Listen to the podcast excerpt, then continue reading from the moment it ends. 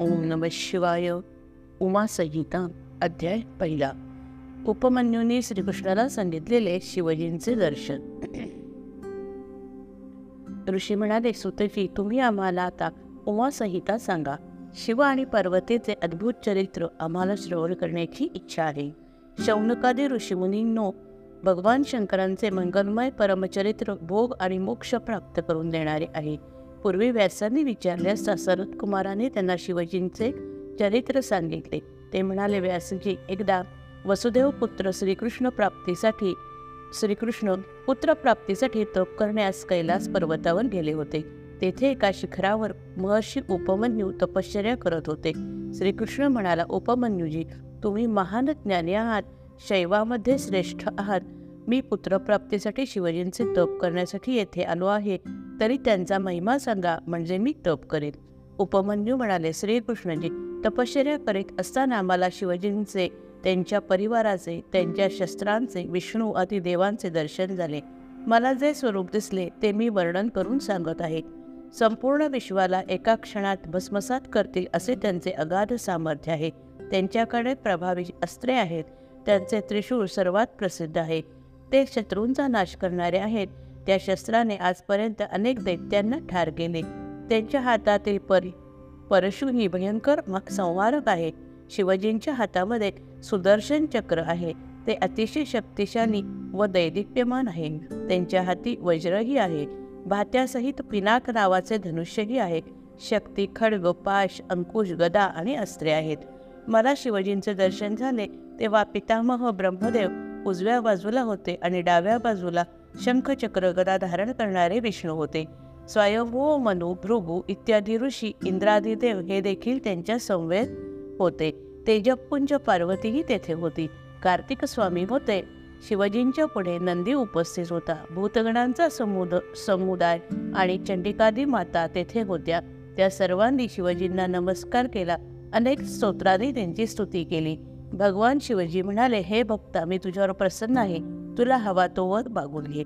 त्यावेळी मी त्यांना प्रणाम करून म्हणालो मला त्रिकाल ज्ञानी करा. शिवजी म्हणाले उपमन्यू तू ऐश्वर संपन्न होशील. तुझे सर्व मनोरथ पूर्ण होतील. अशा प्रकारे भक्तिमुक्ती देणाऱ्या शिवजींना त्यांच्या परिवारासह पाहिले. म्हणून मी स्वतःला धन्य समजतो. शिवजी सृष्टीचे पालन पोषण रक्षण करणारे आहेत. ते सर्व भूतांचा आत्मा आहेत. ते नित्य कल्याणकारी आहेत म्हणून तुम्ही पुत्रप्राप्तीसाठी शिवजींची आराधना करा. अध्याय दोन शिवभक्तांची आराधना. सनतकुमार म्हणाले उपमन्यूचे बोलणे ऐकून श्रीकृष्णाच्या मनात शिवजींबद्दल भक्तिभाव निर्माण झाला. ते म्हणाले हे मुने शिवजींची उपासना करून कोणी कोणी आपल्या इच्छा पूर्ण करून घेतल्या ते सांगा.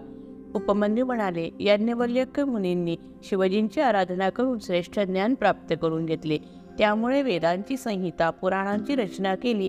अनुसूयेने तीनशे वर्ष तप केले. त्यामुळे तिच्या पोटी दत्तात्रेयांचा अवतार झाला.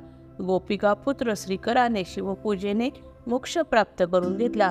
शिवजींच्या अनुग्रहामुळे सिमंतिनीला उत्तम सौभाग्य प्राप्त झाले. विमर्शन राजा प्रारंभी दुष्ट होता. तो शिवभक्तीमुळे त्याला परमगती प्राप्त झाली.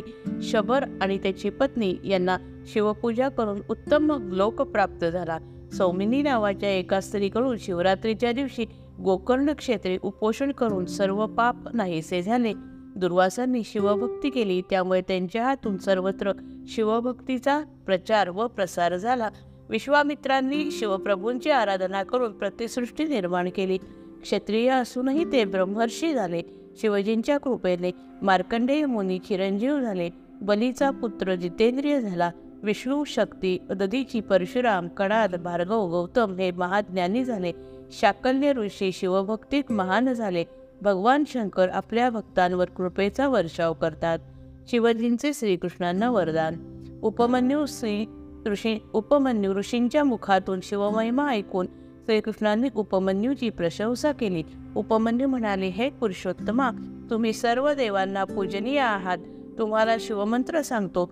तुम्ही ओम नम शिवाय या मंत्राचा जप करा. श्रीकृष्ण शिवजींची आराधना करू लागले. महादेव उमासहित श्रीकृष्णाच्या समोर प्रकट झाले.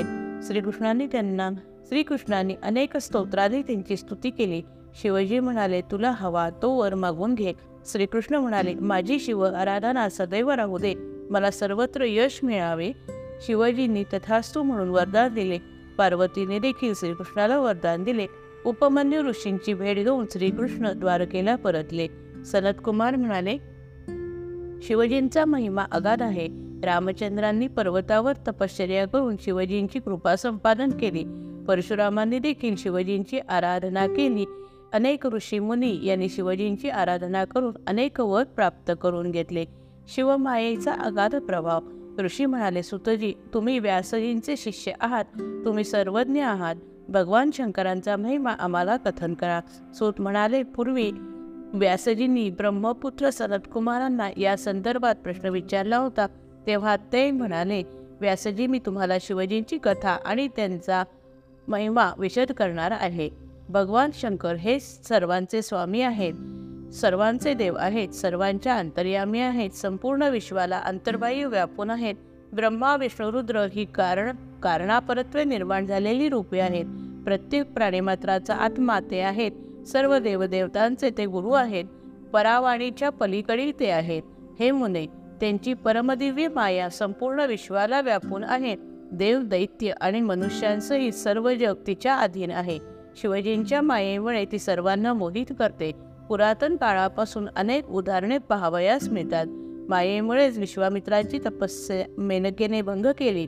असा हा शिवमायेचा अगाध महिमा आहे जो शिवजींना सर्वार्थाने शरण जातो तो मायेच्या पलीकडे जातो. कायिक वाचिक व मानसिक पापांचे वर्णन. व्यास सनत कुमारांना म्हणाले कोणत्या वाईट कर्मामुळे माणूस नरकाला जातो याची माहिती सांगा. सनत कुमार म्हणाले व्यासजी पाप परायण लोक नरकात जातात. परस्त्रीची इच्छा परधन घेण्याची इच्छा दुसऱ्याचे अहित चिंतणे आणि वाईट कर्माचा विचार करणे ही चार प्रकारची मानसिक कर्मे आहेत. विसंगत बोलणे खोटे बोलणे अप्रिय बोलणे आणि चुकली करणे ही चार वाचिक पापकर्मे आहेत. अभक्ष भक्षण करणे हिंसा करणे छोटे कार्य करणे दुसऱ्याच्या वस्तू चोरणे ही चार शारीरिक पापकर्मे आहेत. साधू संतांची निंदा करणे इतरांची निंदा करणे यज्ञामध्ये व्यत्यय आणणे ही वाईट कर्मे आहेत. जो आपल्या इच्छेप्रमाणे वाटे तसे वागतो. आपली कामे तत्परतेने करतो पण देवाची अथवा सद्गुरूंची पूजा करत नाही शिवभक्तांचा द्वेष करतो. काळ वेळ आपल्या बोलण्याचा परिणाम व स्थान यांचा विचार न करता काहीही बोलतो. सत्याने वागत नाही सत्य बोलत नाही सेवा करत नाही. आपल्या स्त्रीचा पुत्राचा जो तिरस्कार व अपमान करतो तो महापापी होय.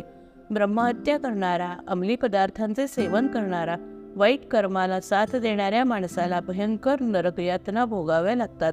गुरु ब्राह्मण आणि गाय यांना संकटात टाकणे दुसऱ्यावर अन्याय करून द्रव्य मिळवणे निरापराध लोकांचा वध करणे ही महापातके होत जय जय रघुवीर समर्थ.